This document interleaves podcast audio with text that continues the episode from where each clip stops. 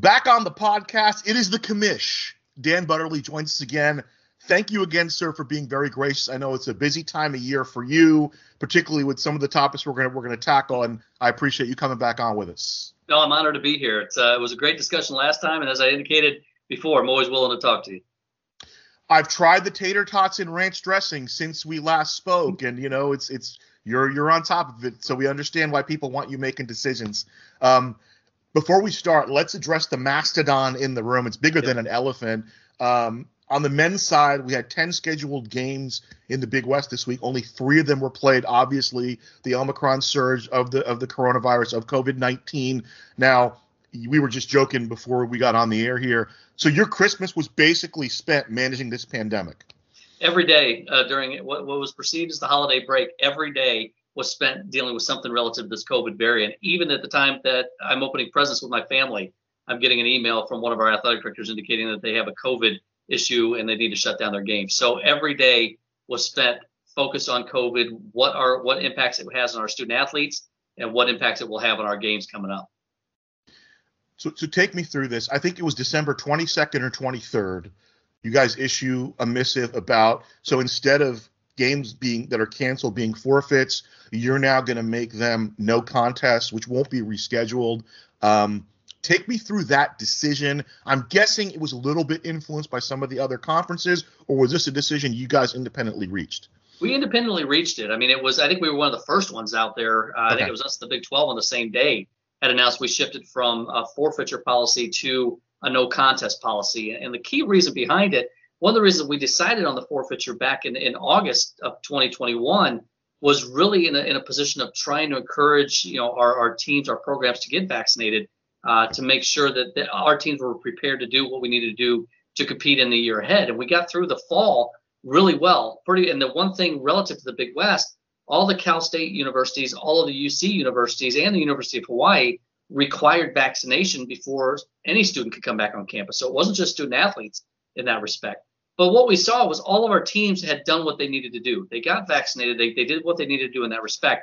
And what we were starting to see with with COVID, the Omicron variant potentially going to impact, which now it has, but the potential impact that it could have is is some of those decisions that were going to be made were not at the, at the decision making point of our institution. It may be the, the local county or the city ordinance that would not allow them to play. So it wasn't fair to require a forfeit on a, on a team because they did what they needed to do and a decision was going to be made maybe outside the athletic department that would have impacted the team. So that's why we shifted from a forfeiture to a no contest. And you know, fortunately, the timing worked out well given that conference competition was scheduled to, to start on December 28th. Uh, so I'm going to ask you a little bit of a sticky question here. So it's a weird situation. So the no contest games are not to be made up. Okay. And we have a situation with a team in the league, UC San Diego. They're in their D1 transition period, so their league games don't count. Okay. Right. If those last two weeks of the year you've had numerous cancellations, now you've already said you're not going to make up the games. If a team and a good team, I'm talking about if the top of the league, you know, in Irvine, Santa Barbara, or Riverside, if those teams are in danger of not having enough games, could those games potentially be made up? That's the biggest challenge we face the last couple of weeks, and, it, and it's really unfortunately, the NCAA didn't act on it before this this happened. We don't know. Last year, we knew the minimum number of games required to be able to participate in the NCAA tournament. Last year, the NCAA set that early. They put that number at 13. Uh, this year, we're flying blind. At this point, on January 3rd, we do not know what the minimum number of games are. So I'm never going to say never to rescheduling. There could be a situation that an institution does need to uh, get another game or two, and maybe there's a, a situation that two institutions are off the same night because their opponents didn't have uh, had COVID related issues. So maybe there's that potential late in the season we're able to reschedule those games. But so I and I was just at UCSD, um, and so my question would be more if UCSD is scheduled to play games against teams that you know need to those games to get in the in the tournament. Would there be would they run the risk of their games being canceled since they don't count you know towards the league? For those teams to go reschedule and maybe play some of the games that they had lost due to COVID. Yeah, not something that we've discussed at this time, and not something I'm looking okay. to, to do at this point, because obviously UC San Diego is a full member of the of the Big West Conference. The right. unfortunate transition phase, you know, that they have to go through four years of a transition, is the unfortunate part of it. Otherwise, they'd be playing. They are playing a full Division One schedule at this point, and their games are scheduled. So they've done what they needed to do to stay healthy. So I, at this point, I'd say I wouldn't want to penalize UC San Diego in that respect. So just last two things on this, uh, mm-hmm. uh, Dan. Uh, was it ever? Did you guys ever consider just a league-wide pause? You know, because you're talking about this during Christmas. Hey, let's pause this thing. We'll start with the games of January 6th. Maybe shut down practice till January 1st. Was that ever discussed? There was some a couple one or two ads that actually brought that up uh, and said, you know, would you consider a pause? And I said, well, the biggest challenge we got. This is unlike last year's COVID spread. Uh, last year's COVID spread, we were in a position that we were going back to backs. We were doing, you know, the the spread wasn't as viral as this current spread is. And here this year, we're dealing with some teams that have three individuals on the team that have COVID. Not necessarily 14, 15 student athletes, it's only three. So knowing the highly, this is more of a highly contagion variant than what COVID was last year at this point, and knowing that we have the vaccines, what we ultimately determined was to, to delay for two weeks when you've only got maybe three people on a team that have the have the variant and have to pause. Two or three weeks from now, we could have three more players on that same team that have the variant that you know they have to shut down again. So to, to pause for two weeks, unless everybody had the co- had COVID, didn't seem to make sense. We had to play as eh, similar to what we did last year. We just have to play games as we can play games at this point. So I'm guessing it's the same answer to the other question I was going to ask you was, do you ever consider because the the teams are now remote? I mean, I think the UCs and the Cal States are both at least for the first couple of weeks remote. The UCs are. I guess the Cal States don't really start till the end of the month. Mm-hmm. Did you ever consider maybe bubbling? You know, kind of grouping the teams together, two or three groups, and then bubbling it.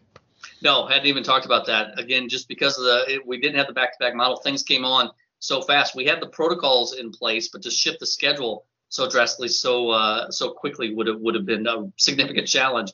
And not knowing for sure because the spread is pretty vast across California right now, not knowing for sure where to place those teams and putting some some potentially negative competitive imbalance on teams wasn't something we considered.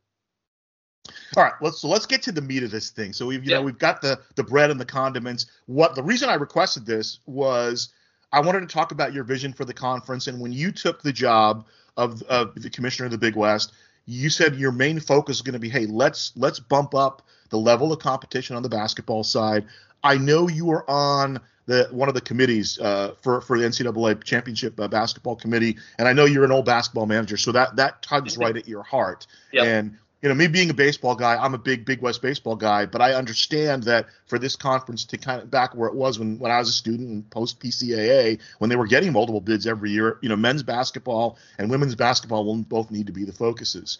Um, I was intrigued by this because of your background, spending 21 years in the Mountain West, which, you know, first of all was a break-off league from from the West the Western Athletic Conference, and basketball was always decent, but in the 20 years you were there it went from being kind of an afterthought hoops conference mid major to now probably one of the two or three strongest mid majors out there.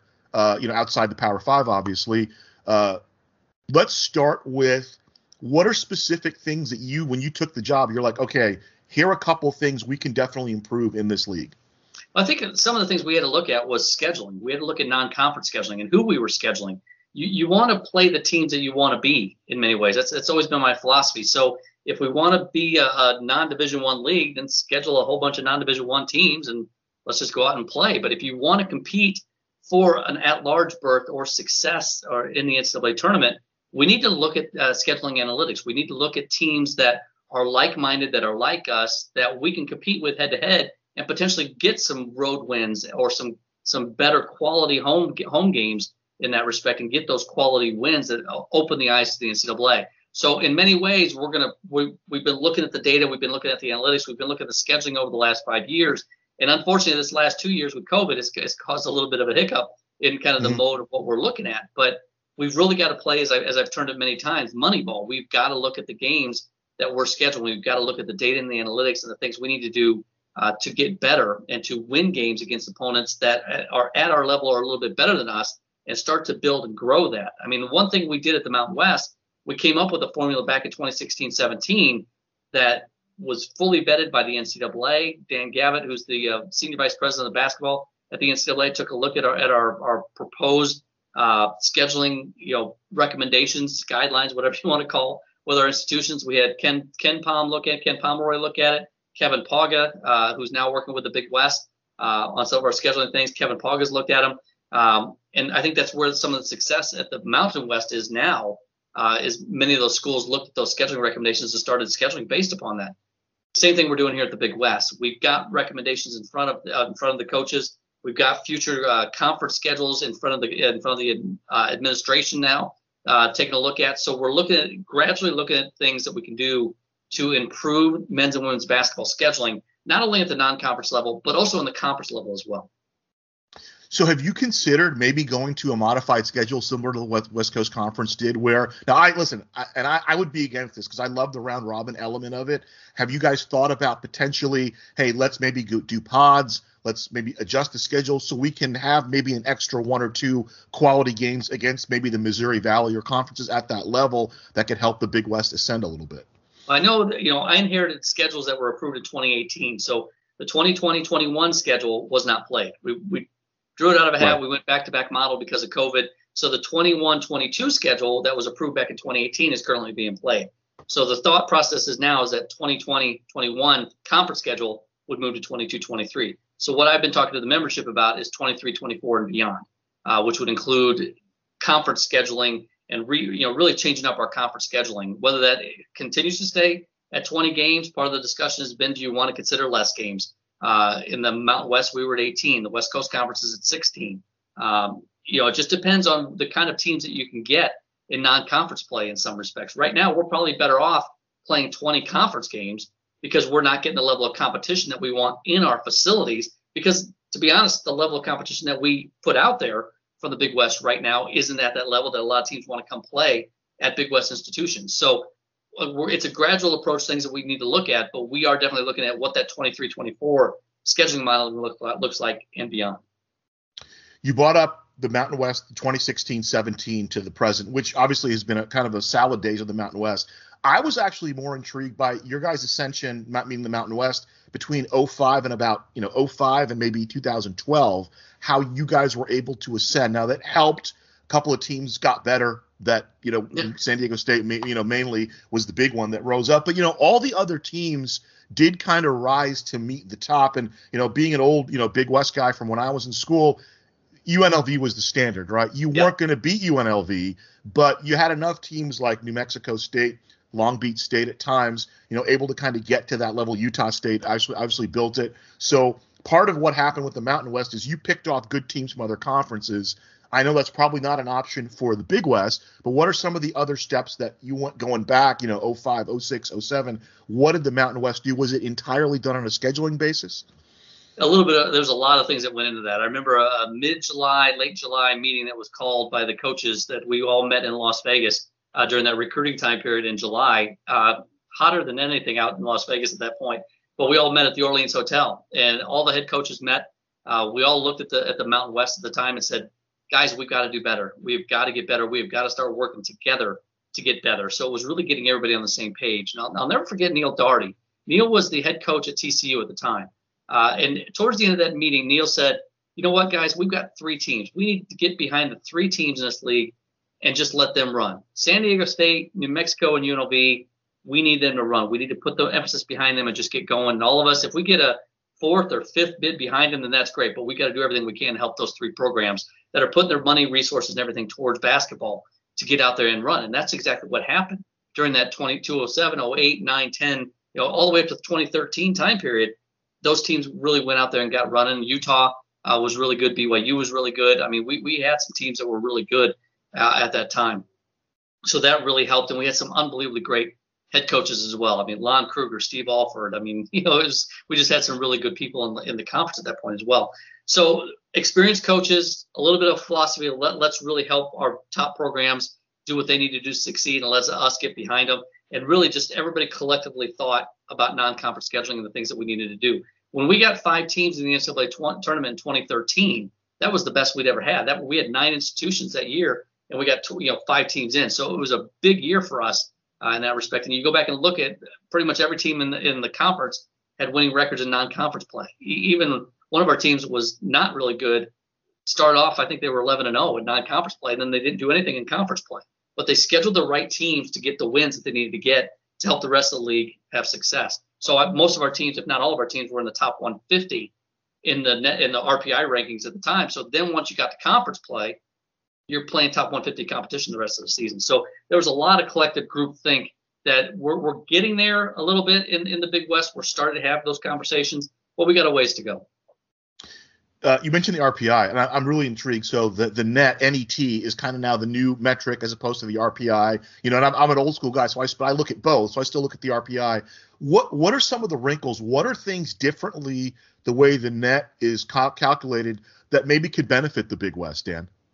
Yeah, it, it really takes into a lot of. There's a lot of factors that go on behind it, and it's really uh, there's some some you know efficiencies relative to 10 points or more 10 points or less in the in the scoring margins some of those type of things but it really comes down to the ncaa men's basketball committee uses that as part of the tool and one of the things the ncaa men's basketball committee and the women's basketball committee at the same time as we're talking because both of them are now on the net system what they are looking at is intent to schedule did you try to schedule non-conference games the games that you control did you try to go out there and schedule an ncaa caliber team or an ncaa caliber schedule in non-conference play, and that's really where the net and RPI or KenPom or you know Kevin Pauga's system KPI, whichever ranking you want to look at, that that's those nitty gritty sheets that are available, and you can look at those nitty gritty sheets on the NCAA website. You can see teams had so many bad teams on the on the right side of the roster versus the left side, and you really want to try to weight towards the better to the top 75, top 100 teams are the teams that you want to try to play, particularly if you're an NCAA caliber team. UC Santa Barbara last year, UC Irvine last year, were teams that were would be considered as NCAA at large, knowing what they had coming back and the quality of players that they had coming back. Um, UC Santa Barbara set a schedule that if they could have played it, probably would have got them it, had success at it in non-conference play during COVID.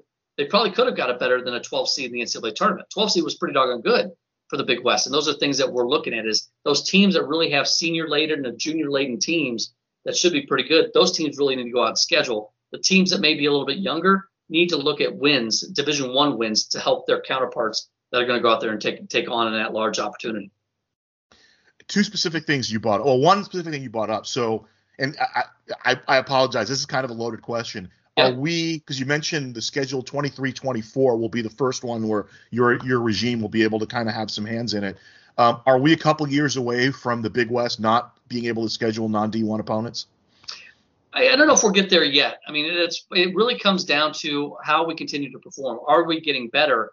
I mean, people right now don't want to schedule UC Riverside. They don't want to schedule uh, UC Santa Barbara, UC Irvine because they know that if they go to those places, it's going to be a tough game for them to play. I mean, we've got teams that are UC San Diego. You, you've seen them uh, already this season. They've started really well in conference play, and I would anticipate when they become full Division One, there's going to be a lot of teams that don't want to play them either because the quality of competition. But we ultimately have to be in a position where we have to force some of that competition uh, to happen, whether it's on neutral sites, uh, Las Vegas, or as you indicated, uh, potentially in Los Angeles, or you know, trying to get some uh, multi-team ex- events going. We've done did one here with the SoCal Challenge uh, this past year, where Cal Poly played down here in San Juan Capistrano. We're developing those relationships. we have gotten a multiple relationships where if we have a team that wants to get into multiple, uh, probably six or seven MTEs that we've now got the opportunity for Big West team wants in that they can get in to that event, which is the first that's happened that I'm aware of. So again, it, it's going to take a little bit of a process, but we're getting to that point. We will get to that point where we're considered up there with the WCC in the West uh, of teams that you want to play against, and maybe down the road we're good enough that the WCC would consider a, a challenge series with, with the Big West. Uh, I mean, there's other conferences I've talked to that may have some interest, but obviously being where we're at, a West Coast Conference Big West Challenge would be something that'd be great down the road. Yeah, that'd be great also for like the local engagement in terms yep. of the teams and the alumni as well. Um, so here's a little bit of a wrinkle, and I, I kind of just thought of this before we turned the mic on. So the Olympics are coming to LA in 2028. And you know, back in '84 when they did it, a lot of the Big West venues, you know, were used in that competition. Are, are, is there and i'm sure you guys have already run this through your, your people but is there potentially the the, uh, the, opportunity to maybe upgrade some of those facilities knowing the olympics are coming up in 2028 because i think talking about the mountain west the main advantage i feel the mountain west had is for the most part you guys had pretty good facilities everywhere across the board. There was kind of parity amongst the facilities. Of course, there were a couple that were better, maybe a couple that were below the line, but that baseline was pretty well set. I don't know that you can say that about the facilities in the Big West. I think there's a lot of disparity. I, as, as, you mentioned, I was just at RIMAC, and I, I, I think that they already have UCSD is going to hit the ground running just because of their facilities. No, yeah, there's no doubt about it. I mean, one thing UC San Diego, and this is my argument with the NCAA that I've been making for almost a year now. UC San Diego is Division One now. Why they have to go through a four-year transition period and they're only in year two of a transition period makes absolutely no sense to me in this Division One process. And that's going to be a lot of discussion in the eight months ahead relative to the transformation of Division One and what that looks like. UC San Diego is competing at Division One. They are Division One. They have the facilities and the broadcast facilities to be Division One. So let them be Division One. They're they're ready to, to make that that move. So we, we do have some institutions in the league that that have facilities that may be a little bit worn, and those are things that we've got to look at. And hopefully there are some influx of some revenues to our institutions from the Olympics that may be able to uh, generate some new locker room facilities or, or some new seating or some of that type of thing that we can look at moving forward here. But uh, I would anticipate the our institutions and their universities as a whole are having those discussions now uh, with the LA Olympic Committee and, and, trying to determine what needs to be done, what can get done, and in any of our sports. I mean, not just basketball, but soccer and some other sports we have as well. Right. I, bring it up because now with the Olympics, the money's got to be out there. They're private companies and you know third parties that are looking to improve things. And maybe you know you connect the dots a little bit depending on the regionality. Is hey, talk to this person, talk to that person, and perhaps you can get an upgrade at some of the schools that that we that you and I both know. I don't want to put anybody on the hot seat, but that definitely need them. Absolutely. I mean, you look at uh, swimming and diving. There's not a lot of great indoor swimming and diving venues in the West. I mean, hopefully somebody from LA builds a great natatorium, you know, down the road. So we may be able to consider adding swimming and diving down the line here uh, in the Big West as a sport because we've got multiple institutions that participate in it. But the facilities are so rare out this way that it makes it a challenge for our institutions. To kind of nutshell this, uh, Dan, you have a i'm sure you have a plan and I, I, know you don't want to get into all the elements but the two things i'm interested in specifically or I'm interested in what what are your top two or three areas of emphasis, and I think schedule is definitely one of them. What are one or two non-schedule related things that you feel can improve the quality of basketball overall in the Big West? Well, I think you know the one great thing we we had we conducted a lot of research this time last year, and, and the membership really said we need to improve basketball. Basketball needs to be a focus, so that really drives the conference staff in many ways. The rate, you know, the the quality and, and improvement of our analytics and our data and the things that we need to do in basketball, we got some really good wins. Yeah, Arizona State, you know, uh, obviously Riverside beats Arizona State. Uh, Cal beats uh, or UC uh, San Diego beats Cal. I mean, we got some things that we're seeing on ESPN and and you know on the uh, Sports Center uh, shows and those type of things. But we really need to build the brand of the Big West. We need to determine ways that we can tell the success stories of not only of our teams but of our student athletes as well. We have got to generate interest not only in the Big West brand and the Big West institutions, but we have to help our institutions develop interest in their programs as well. I mean, as you look at um, you know game attendance, and I know this is COVID, and, and but we've got to do things to help our institutions, whether it's game times, whether it's games uh, days of the week, whether it's more linear games. Uh, I mean, we announced our Spectrum Sportsnet package um, to help drive some more uh, visibility here in the Big West region. We've got to do things we can do to really help grow the sport the brand, the fan base uh, within the Big West to really get it back to as you talked about in the mid 1990s, where it was just rocking. I mean, you're talking about the the basketball tournaments played at the Forum, where the Lakers are being played. I mean, the the future buildings that are going to be built here uh, in the LA region. I mean, we really need to to show that we can sell out a building. Dollar Loan Center is, is a 5,500 to 6,000 seat facility, brand new building in, in Henderson, Nevada. How, how can we get fans over there and really fill that building up and make this a great destination for the Big West and really show that Big West basketball is making the steps we need to make to be successful. Yeah, I mean, I had I had a meeting a few months ago, or I guess last year, almost a year ago now, with your consigliere uh, Tom Davis, and yeah. shout out to Tom for, for for facilitating this with our first meeting. But you know, the one thing I thought in terms of branding this conference is the leverage that we had in terms of the conference with the LAOC and now San Diego markets. You know, and we were talking about it this weekend. You know, Steve Quiss and, and Ted Mendenhall. Where I mean, San Diego has the potential of being a tremendous basketball market be, between uh, San Diego State, USD, and UCSD now, kind of a modified version of the old Philly Big Five. And yeah. I've, I've, there, has been rumor of maybe San Marcos or even uh, uh, St. Catherine's trying to move up D1 or D2, and they could also be part of that mix. Um, but I, I just think the leverage of the LA market is something that's gone untapped for so long. Um, and people will say, well, we don't really have a team in LA, which is true. But the alumni base of Big West schools in the greater LA area, I think, is fairly similar to that of either USC or UCLA, and that's something that I think that that needs to be, you know, it's an asset that that really needs to be explored. And I'm sure you guys are doing it. It's going to take time of how to penetrate that market, uh, but that was one of the things that jumped out at me. So that'll give us a smooth transition into the move to ESPN Plus. We talked about it a little bit when we spoke in the fall. Um, so let me tell you what what you know what my my assessment has been. I've been surprised by kind of the mixed response. You know, for every person that says, "Hey, it's great. I can watch all my you know alma mater's games on one platform," I've heard people kind of balk at the. Uh, it's it's largely about the paywall, and for so many years they've not had to pay to access Big West video content, and now they do. I would shout out to them, "Hey, the Varsity app is free, and a lot of Big West content on there on the audio side." How would you respond to that, uh, Dan? Well, there's a, couple ways to look at it. Uh, obviously, I've been dealing with streaming, you know, for years now, but it really comes down to understand that you used to have games on your website, but you also had the games on ESPN3, and there were 60 games a year that or more that were put up on the ESPN3 platform. Well, ESPN3 is not free. ESPN3, you were paying a cable or satellite subscriber to have ESPN, and then you got authentication to be able to get ESPN3. So with so many students and so many people across the country cutting the cord, as they say, going away from satellite and cable subs- you know, subscriptions. They're going to the app system. I mean, knowing what the future is, it holds here for sports. ESPN Plus is where things are going to be in many ways in sports. I mean, the NHL just signed a deal that features most of their games on ESPN Plus.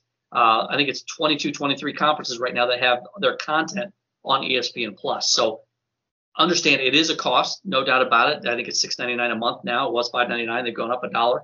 Uh, the full bundle, if you want to do the bundle, I think it's $14.99 for Disney Plus, ESPN Plus, and Hulu. Um, so you can get a lot of content for 15 bucks versus maybe a couple hundred dollars for a cable or satellite subscription. So I, I understand the, the, frustration when you've gotten it on the websites for free, but the goal here is to improve the quality and the amount of content for the Big West on the ESPN Plus platform as you said, Gisele, making it a one-stop shop where you know all of the games are all on one Big West page on ESPN Plus, and you can see if your you know water polo teams up there, your men's volleyball, basketball, soccer, uh, whatever sport should be up there on the ESPN Plus platform moving forward. Yeah, no, I mean, I, I, I think it was the right move. I think we needed something where it was a one-stop shop, where kind of everything was across the board, and and you know, you guys made that decision. But I, I, I was, as I said, I was surprised. I thought, you know, there's always going to be that outlier. I thought it would be about 70, 30, 80, 20. It's been at 50-50 and these are long-term you know alumni and fans and, and people who really want to engage this content. Um, so I, am just selling them the audio dan because you know i'm an old radio guy. So i'm just hey you got the audio for free. You know scott marsh trent rush all those guys on the radio side let's let's let's uh, let's fill their coffers a little bit. Um, the other the other part of it is from an institutional standpoint, from an organizational standpoint, there seems to have been a little bit of dissonance in terms of your guys' decision as a conference versus the schools in terms of the production. Now, there's a little backstory to that. I know that I think we talked about this last time. When UC San Diego and CSUB joined the conference, it was a condition. This might have been before you even came in. It was yep. a condition of their admission. They would produce their own, you know, ESPN three, which is now ESPN Plus content. Um, how have you felt the transition has gone from in terms of from the schools uh, with regard to their production of these events over you know these first three or four months of this deal? Well, there's no doubt. I mean, UC San Diego and Cal State Bakersfield had a year advantage. And one of the things, I mean, we, we had been in discussion with our athletic directors, with our presidents, with our SWA groups since October 2020 relative to the, this ESPN agreement because the ESPN, the previous ESPN agreement was coming up on June, July 1st, 2021. So we knew we had to go out and look at what the future model would be for the Big West. So we talked about minimum number of games, the, the fact that the institutions did require uh, Bakersfield and San Diego to produce their own content and why that wasn't done across the board. And again, those were decisions that were made prior to me. So it, it has been a challenge for some institutions to get up and running, to get to the minimum number of you know cameras or, or staffing or some of this other stuff to be able to put these games up and up and online. But the first year is always going to be that way. You know, change is always going to be seen as a change. A lot of people don't like change, uh, and those are things that to to be able to get the Big West where we need it to be to be competitive with other Division One conferences. The Big West was very much behind in the amount of content that was available nationwide on streaming or even on linear TV. So we had to come up with a plan, and our membership determined we're good with 60. We will produce 60 games each as an institution. We're our minimum of at least 600 games or events a year on the ESPN Plus platform. We all agreed, uh, or they all agreed, gave me those marching parameters. We went to ESPN and packaged that and said, this is what we're willing to do. That's how we came up with our overall uh, plan with ESPN. But we know that some institutions are doing it at a much higher level than some other institutions, but sooner or later we'll get there, and it just takes some time.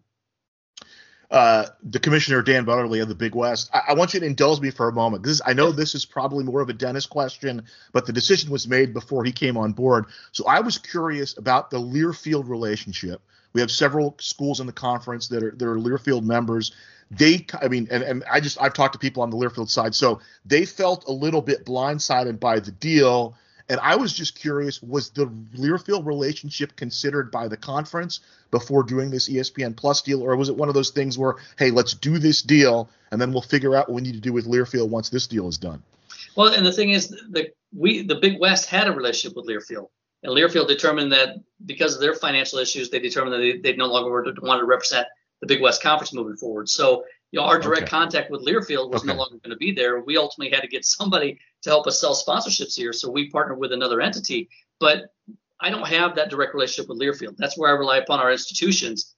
They were fully versed. They had, you know, breakdowns of everything that was going to be available to them back in December of last year uh, as to what the, the content was going to be, what the additional revenue streams were going to be made available to Learfield to go out and be able to sell uh, versus what they had previously. So there, there was a lot of new opportunity, a lot of new inventory for the Learfields of the world. But it really comes down to once we got the agreement done uh, in late June, early July, then probably some of the ADs felt comfortable going out and communicating that to the Learfields or the third party uh, rights holders that were out there selling it. But now there's more inventory than there ever has been uh, for them to be able to sell and monetize. Now it's up to the Learfields of the world to, to step up and start selling it for our institutions. All right, Dan Butterly, again, always great to talk to you. Before before we let you go, and I know it's a busy day, and I, I, I thank you for joining me kind of at a busy time of the year. Um, before you sign off, what's your what would your message be to to Big West basketball fans on both the men's and women's side? Obviously, I think part of the message is, hey, be in Henderson from March 8th to 12th or wherever those dates are. But uh, give me a missive or a message to those people who are excited about Big West basketball, and hopefully once we get back up and running, get through this this surge of the next month or so. Um, what can they expect? What should they expect? What do you hope they can they can gain out of engagement with with this product? Yeah, we really need their help in many ways. We we need them to engage, whether it's watching games on ESPN Plus or attending games in person, or as you indicated, get over to Henderson, uh, be a part of the basketball championships, open the doors to this brand new facility in Henderson, in, Henderson, Nevada.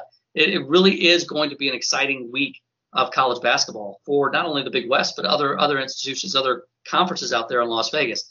But we are at a foundational point at this point in Big West basketball. We are at a point that we are going to continue to grow and continue to improve, and we need fans, we need boosters, we need supporters, we need people buying tickets or watching our games to help grow the Big West brand, help grow the Big West product, and help grow Big West basketball. So when you're talking to, to friends and family, you're excited about talking about, you know, UC Riverside basketball versus having to talk about St. John's basketball, you know, that type of thing. Be proud of your institution, get to the games, and help uh, help our student athletes feel like they're appreciated. And again, thanks again. We got to get you out to the Matadome. Bring Tom Davis. Bring Dennis. I'll show you right where Johnny swept the leg, and uh, we'll, we'll, we'll, go from there. But Dan Butterly, Big West Commissioner, thanks for joining us as well. And I hope to see you down the road this year in this conference. Know, we're absolutely looking forward to getting up to see some. We're just hoping this Omicron uh, variant diminishes and we can get up there. We had planned to be up there, but it's just uh, not for sure where, where this is going, but hopefully dies down pretty soon. Dan Butterly, everybody. Thanks.